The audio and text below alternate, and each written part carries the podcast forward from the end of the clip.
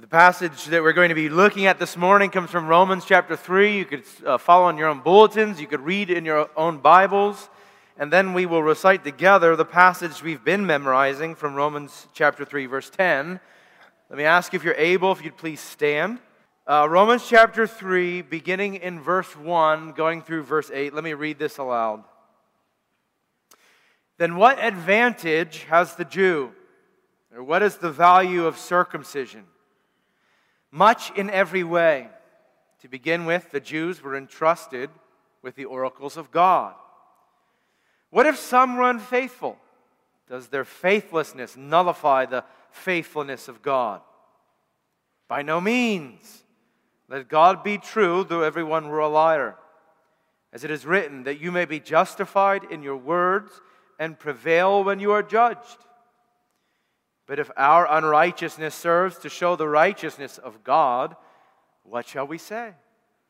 That God is unrighteous to inflict wrath on us? I speak in a human way. By no means, for then how could God judge the world? But if, through my lie, God's truth abounds to his glory, why am I still being condemned as a sinner? And why not do evil that good may come? As some people slanderously charge us with saying, their condemnation is just. Now, let me ask if you would turn your attention to Romans chapter 3, verse 10. We are working on memorizing these passages together. Next week will be the last week for this particular passage, and then we will begin in Romans chapter 6. So, would you read aloud with me from Romans 3:10? None is righteous, no, not one. No one understands, no one seeks for God. All have turned aside. Together they have become worthless. No one does good, not even one. Their throat is an open grave.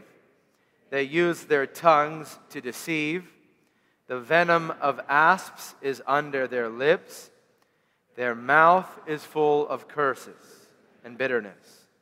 Their feet are swift to shed blood. In their paths are ruin and misery. And the way of peace they have not known. There is no fear of God before their eyes. Please be seated and join me in a word of prayer. Heavenly Father, we ask this morning that you would give us eyes to see and ears to hear. We pray that you would open our hearts, that we would hear your word and receive it, that we would be sanctified, made more like your Son, Jesus Christ, and that you, O Lord God, would receive the glory. We thank you for speaking by your Spirit through the Apostle Paul to us, and we pray, Lord God, that you would be glorified in everything that we say and do this morning. In your name we ask all of this. Amen. Well, as we open up chapter 3, I have to say, I think it is hard to clearly communicate just how extraordinary are the things that Paul has been saying in Romans chapter 1 and 2 and 3 it is hard uh, to, to communicate to us just how revolutionary, how extraordinary, how unheard of are the things that he is saying. And, and we know from the audience that he's speaking to and the things that we can read about them, we know that this simply is not the way that they would have thought about their identity in God and who God was. And so these things are striking them at this moment as sort of uh, out of the ordinary as something they weren't expecting from the Apostle Paul. This morning, as he works through the beginnings of uh, Romans chapter 3, essentially he is challenging a preconceived mindset of the Jewish hearer that goes something like this. Now, last week we, we talked about the covenant of works and of grace. And if you weren't here last week, you need to go back and listen to that sermon. Because last week we talked about in Romans chapter 2 how these were the two controlling paradigms through which we understand the epistle. And the mindset of the Jewish hearer is really that there's a third way. Okay, so this is the third way. and it would be for those who are of the seed of Abraham. That's a common phrase that is used in this epistle. And for those that Paul was speaking to, for them, they are of the bloodline of Abraham. They have administered and received the sign of circumcision. The law is in their possession, and it is these things that they believe ultimately lead to life. The question that Paul is wrestling with before them is ultimately, actually, what do these things lead to? Okay? And Paul is constantly challenging those preconceived notions in their mind, right? As we go through this epistle, especially in these first few chapters, one of the things that Paul is doing is he is saying to the Jews, we are using the same words, we are speaking the same phrases, but we mean two entirely different things when we say these things. That's why last week he could end by saying, a Jew is not really a Jew. A Jew outwardly is not really a Jew inwardly, and that will be one of Paul's continuing arguments. And you've you probably understand the scenario that he's in. You've had conversations where you're saying one thing and the other person's saying the same exact thing, but you mean two tar- entirely different things, right? I was thinking about this last night and how what does it look like in my life? We have maybe a few times each year we have a conversation that goes like this. My wife will be leaving maybe for the day or for a few days on a vacation or whatever she's doing, going to visit family, and she will say to me, While I'm gone, will you please clean the house? Okay? And, and she'll say that. And um, I say, Of course, I will clean the house while you're gone. And so uh, as she leaves, and I think, uh, Okay, this is what it means to clean the house. I'll straighten up the pillows on the couch and I'll make sure that the, that the clutter gets picked up a little bit. Maybe wash the dishes and fold some clothes, and the house is clean. And she'll get back and she'll say, You haven't cleaned the house like I asked you to clean the house. And I say, What do you mean? Of course I clean the house. She No, cleaning the house. It means mopping the floors and scrubbing the bathrooms and dusting the shelves. And of course, I haven't done any of that.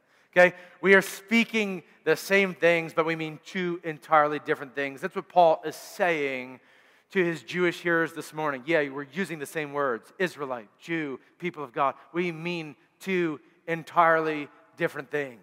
Okay?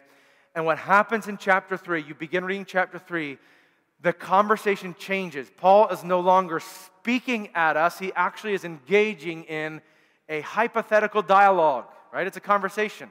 Question and answer, question and answer. And if you want to uh, kind of rightly think about this dialogue, one commentator put it like this They said, This is a conversation that is between Paul the Jew and Paul the Christian. And I, and I like thinking of this conversation in those terms. It is Saul before he encounters Christ on the road to Damascus, and Paul the Christian. Saul a- asking the questions, representing the Jewish hearer, and Paul the apostle, follower of the Lord Jesus Christ, responding to the questions. The questions that will be posed at the beginning of chapter 3 are three apparent contradictions in the work, the mind, and the operation of God in this world. Three apparent contradictions that Paul will answer. Now, let me give you a warning. In the first eight verses of chapter 3, really, Paul doesn't answer these contradictions. Okay? As a matter of fact, you may get to verse 8 and say, well, that's not very satisfying to me at all. He is moving towards answering these questions in more detail in chapter 6 and in chapters 9 through 11. Okay? But there's something more that he's doing this morning that we will get to, and I'll highlight that at the end. But let me just talk about the three apparent contradictions that will be raised and answered by the Apostle Paul. The first one comes in verse 1. Then what advantage has the Jew, or what is the value of circumcision? Okay? That's the first question that Saul is asking Paul. What advantage has the Jew, or what value is circumcision? You see where this is coming from we have seen in chapters 1 and 2, and we will see in the rest of chapter 3, that Paul's making the argument that there is no one who is righteous. All are under condemnation. And so the, the Jew who has received the promises of God, who has functionally been living as the people of God, will say to the Apostle Paul, Well, if that's true, if we're all under condemnation, then what advantage do we have, really? As a matter of fact, verse 1 if you were to give a more wooden translation of verse 1, it would read like this Then what superiority has the Jew? Then how are we better at all? Then, then What is there about us that has set us apart? For the scriptures seem to indicate that we have been set apart. How are we any better off than the Gentiles? We all stand under condemnation, okay? That's the first apparent contradiction that Saul will ask Paul. Now look at how Paul answers the question much in every way. That is to say, there are many advantages to being a Jew, much in every way. To begin with, the Jews were entrusted with the oracles of God. Okay? And you might be thinking, okay, he just said there's many advantages to being a Jew, but he just gave one. Yeah, what does he mean? Why doesn't he give us more? Many people kind of um, laughingly talk about the Apostle Paul at this moment. He appears to be very much like a modern preacher who asks a question, begins to answer his question, but gets on a side side tangent where he, for the next seven chapters or six chapters, will speak about what he means. Then he comes back in chapter nine and he gives us a list of things that are ad- actually advantageous to the Jew. And, and there he explains it. He says uh, the Jew has sonship and the glory and the covenants and the giving of the law and the worship and the promises and the patriarchs. And of their race, according to the flesh, came Jesus Christ the Messiah. Those are some of the advantages that the Jew has. And he's distinguishing, yeah, of course, these things have not given you salvation. And uh, uh, as far as it concerns the condemnation of God, you are in the same boat as the Gentile. But what advantage do you have? Many advantages. Look at the one that he does give here. To the Jews were entrusted the oracles of God. That is Paul's way of saying the scriptures have been given to you. Through the mouth of the prophets, the scriptures have been given to you. That's one of the advantages you have, okay? Now, we, we might not realize how big of a deal that is, right? How big of an advantage that is if, if we don't think for a second about the great advantage it is to have the Word of God. This often comes up about 14 times a year in, in the church when we baptize infants, and many of you not coming from backgrounds where babies are baptized, you will say, we'll have a conversation after the service, and you will say, Why do you baptize babies? They don't have faith, they're not saved. And I will say, Amen, right? Preach it. They're not, I know that. And, and then you will inevitably say, Well, then, uh, what do you mean they're part of the covenant family? And what advantage is there to baptizing your babies? And I will say, Well, the Apostle Paul would say, Much in every way. Okay? And we could go through that list and we could talk about the advantages. One, we talk about one of the advantages of receiving the sign, being welcomed into the covenant community, is that to our children, they receive the oracles of God, the Word of God, right? And that, the Bible will spell out, is, is no small deal. They will hear it in the homes, they will hear it in church, in the preaching of the Word. It will be communicated to them in, the, in Sunday school classes that the, that the believers in this congregation who commit, commit to assisting the parents in the nurture and the admonition of this child will impart to them the word of God, and it will not depart from them easily, and they will grow to hear the word and then apply it when they begin to understand their own sin and the righteousness of God. How beautiful that is, and how amazing it is for the children in our congregation to be recipients of such a promise. And if you think it's a big deal for us, just, how think, uh, just think how big of a deal it was for this group of people more than 2,000 years ago, right? Who, who having uh, the Word of God maybe passed down by word of mouth, a few copies of it written, that distinguished them greatly from the peoples around them who had no copies of the written Word of God, who hadn't committed it to memory, who had no inclination of it. This greatly distinguished the people of Israel. And it could be said, well, you have some great advantages.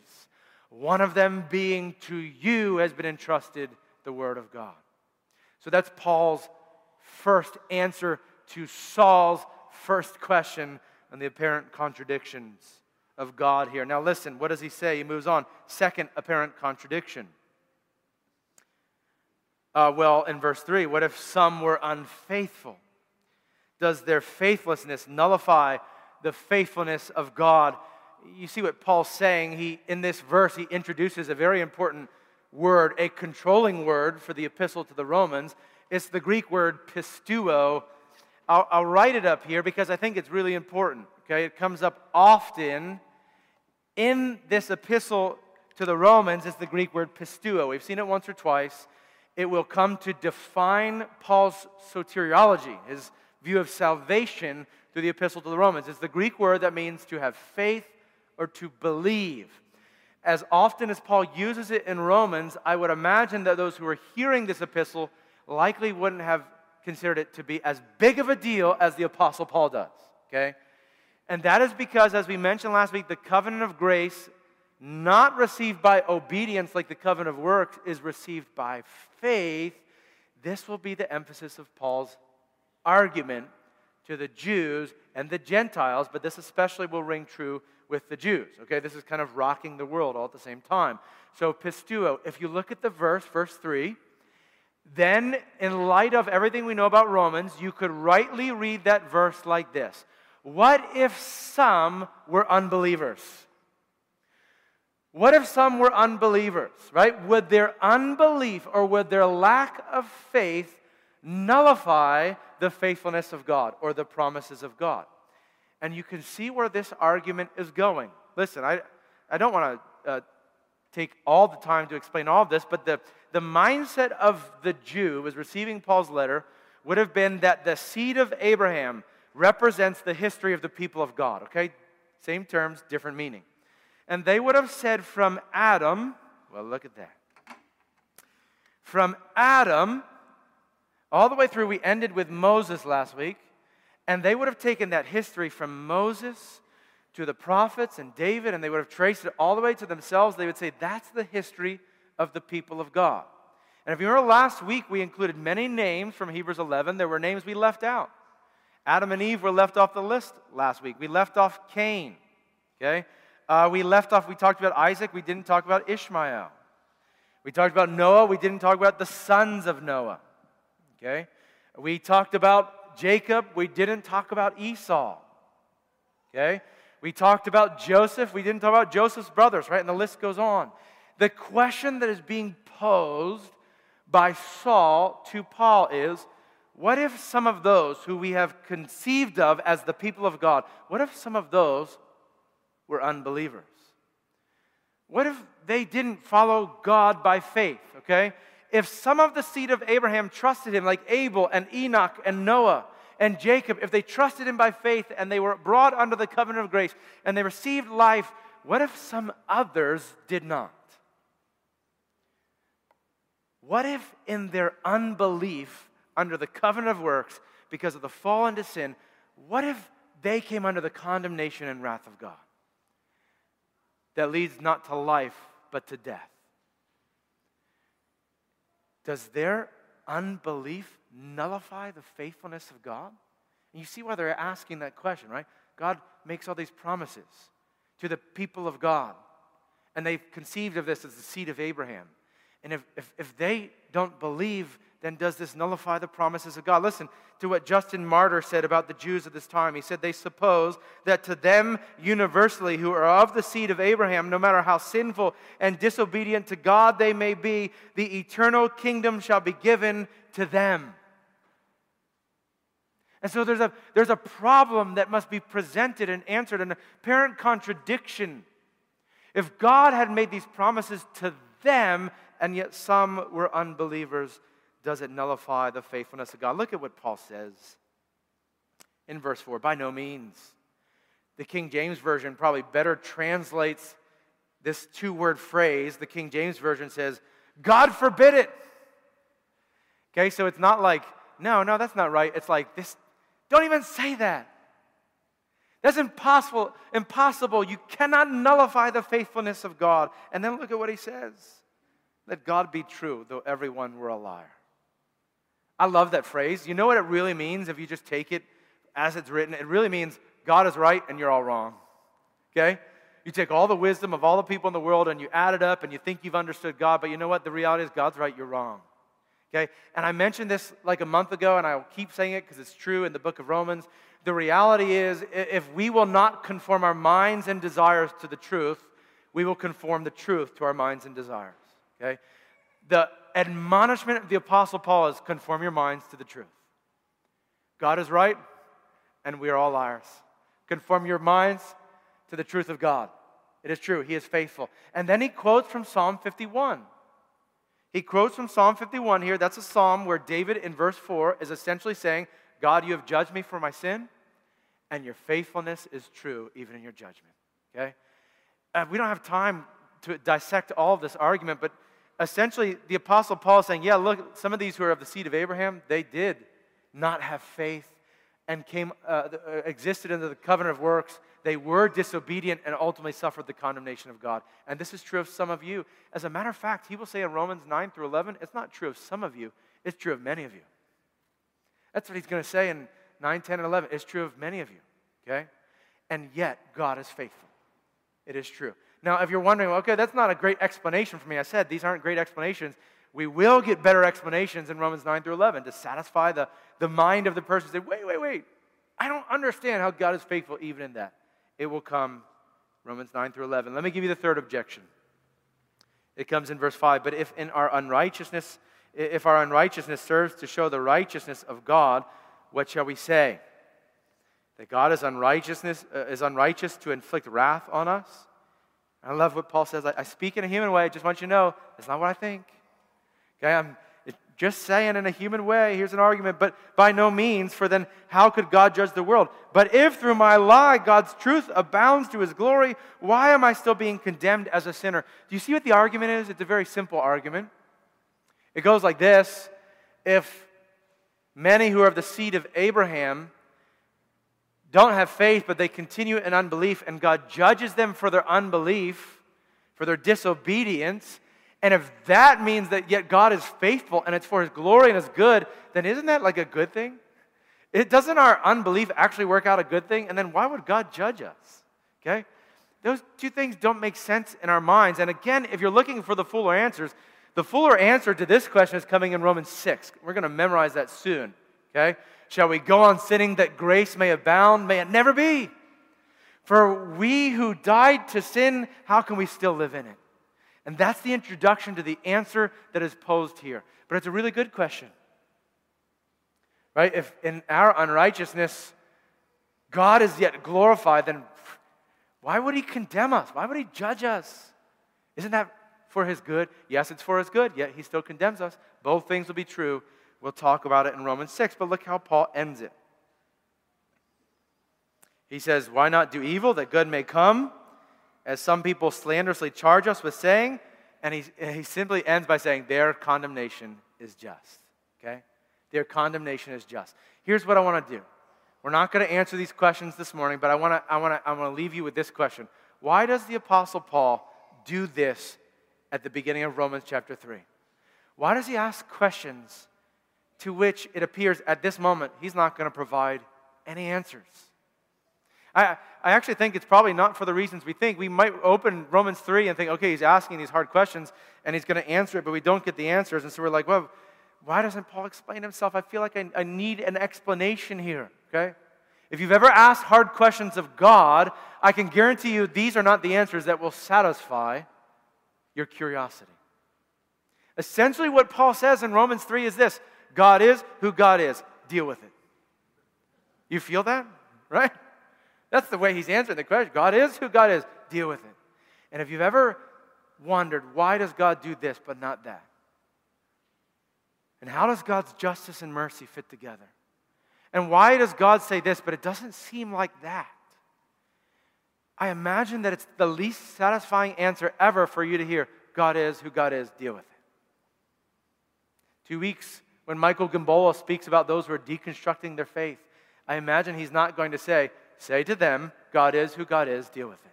Not, not the right way to handle the situation, I imagine. So, why does Paul do this here? We have, it's very simple, actually. We have to have a better understanding of the flow of the entire epistle. Romans 1, 2, 3, 4, 5, I'll put them all together. First five chapters of Romans, Paul's doing one thing he's preparing the soil. He's preparing our minds, he's preparing our hearts, he's getting us ready for the presentation of the gospel, and that's what's happening here, okay? Many people have put it like this they say, uh, we, we can't understand the good news until we've understood the bad news, right? You've heard that phrase before. That's, that is what Paul is doing here. And in chapter 3, he is taking these people who he considers his kinsmen, right? Of the seed of Abraham, born a Jew. And Paul will talk about that often. He's taking his kinsmen and he's exposing in them all their false assurances. Right? You have trusted that you have been of the seed of Abraham, that you've received the sign of circumcision, that you've obeyed the law, and you think those things lead unto life. Romans 1, 2, and 3 have been Paul saying, Look at them, they will not bring life. Do you really think that if you're circumcised, that's going to get you into heaven? Just think about it for a second. Do you really think that you can live according to the law? Just think about it for a second. And he's exposing false assurances in the minds of his listeners. And then he moves in chapter 3, I think, to bring a sense of despair to those who are listening, a sense of despondence and hopelessness. Those things won't give you hope. Those things won't give you hope. Those things won't give you hope. And oh, you think there's a contradiction in the mind of God. God is who God is. Deal with it. That they might be, when they get to verse 8, and then it's going to happen in verses 10 through 20. You've just been memorizing those verses, right? That they might be at the end of chapter 3 saying, Woe is me, I have no hope. Everything that I thought brought life only brings death. What shall I do? That's what's happening in chapter 3. That's why we get God is who God is. Deal with it. So let me tell you this. This is what I think it means for us. Okay? We need to follow the same sort of process laid out before us in the epistle to the Romans. We need to be those who, just as well as sharing the good news, will share the bad news with those that we love and know. Okay? We need to be those who are unafraid to speak about the wrath and condemnation of God, or unafraid to speak about the things in our lives that we think give us hope and assurance. To say to those that we love, no, no, that, that won't save you. The prayer that you thought you said, that was all you needed to do. The thing that you were, the sign that you received, how you were baptized as a child, but you've not continued in faith, that won't save you. The thing that you're trusting in in this world, that gives you no hope. Okay? And as the Apostle Paul does, I think we need to, with those that we love, we need to let them sit in those things for a while. I don't know what that looks like exactly, but I think it does look like for those that we love, walking them through everything we've just read in Romans and just saying, just, just rest on that. And let's talk about that. And that may be a week or maybe months or maybe years, but just rest on that. it, it is cultivating a sense of despair. And let me tell you why that's important. Paul is not creating a sense of despair, he's actually taking the despair that everyone's in and he's just bringing it to the forefront of their minds. Like, this is who you are. You may not know it, but I just want you to know this is who you are we ought to, as we speak with those in the world who we love and we know who need the gospel of Jesus Christ, we ought not to mix up politeness and impoliteness with right and wrong, right? And we say, I can't say that, that's impolite. I, maybe I ought to be quiet on the issue. We're talking about eternal matters, right? I think the Apostle Paul would encourage us and exhort us, admonish us to share the reality of the condemnation of God, that all are condemned. There is no one righteous, no, not one, that would lead to a sense of despair, and despair is the fertile soil for the reception of the gospel of Jesus Christ. That those who we know and love would hear this, and as it moves them to despair, we, like the Apostle Paul, would say to them, Jesus Christ came into the world to save sinners, of whom you and I are the foremost. That's where Paul's going in this epistle to the Romans. That's why he asks these questions at the beginning of chapter 3. And you see, that's the good news. But it's only the good news because this is the bad news. And the bad news must be seen to understand the value, the worth, the integrity, the advantage of the good news through Jesus Christ. Would you join me in prayer? Father in heaven, we come before you this morning. We thank you for your Son, Jesus Christ. We thank you that you have saved us by grace through faith, not of works. We ask you this morning that as we continue on the service and we receive the Lord's Supper, may you confirm to our hearts through the sacrament of communion, what we have now heard through the preaching of your word. And may you, O Lord God, be glorified, honored, lifted up, and may we be sanctified by your Spirit through these things. We love you. We thank you for Jesus Christ, who is our only hope. It is in his name we pray. Amen.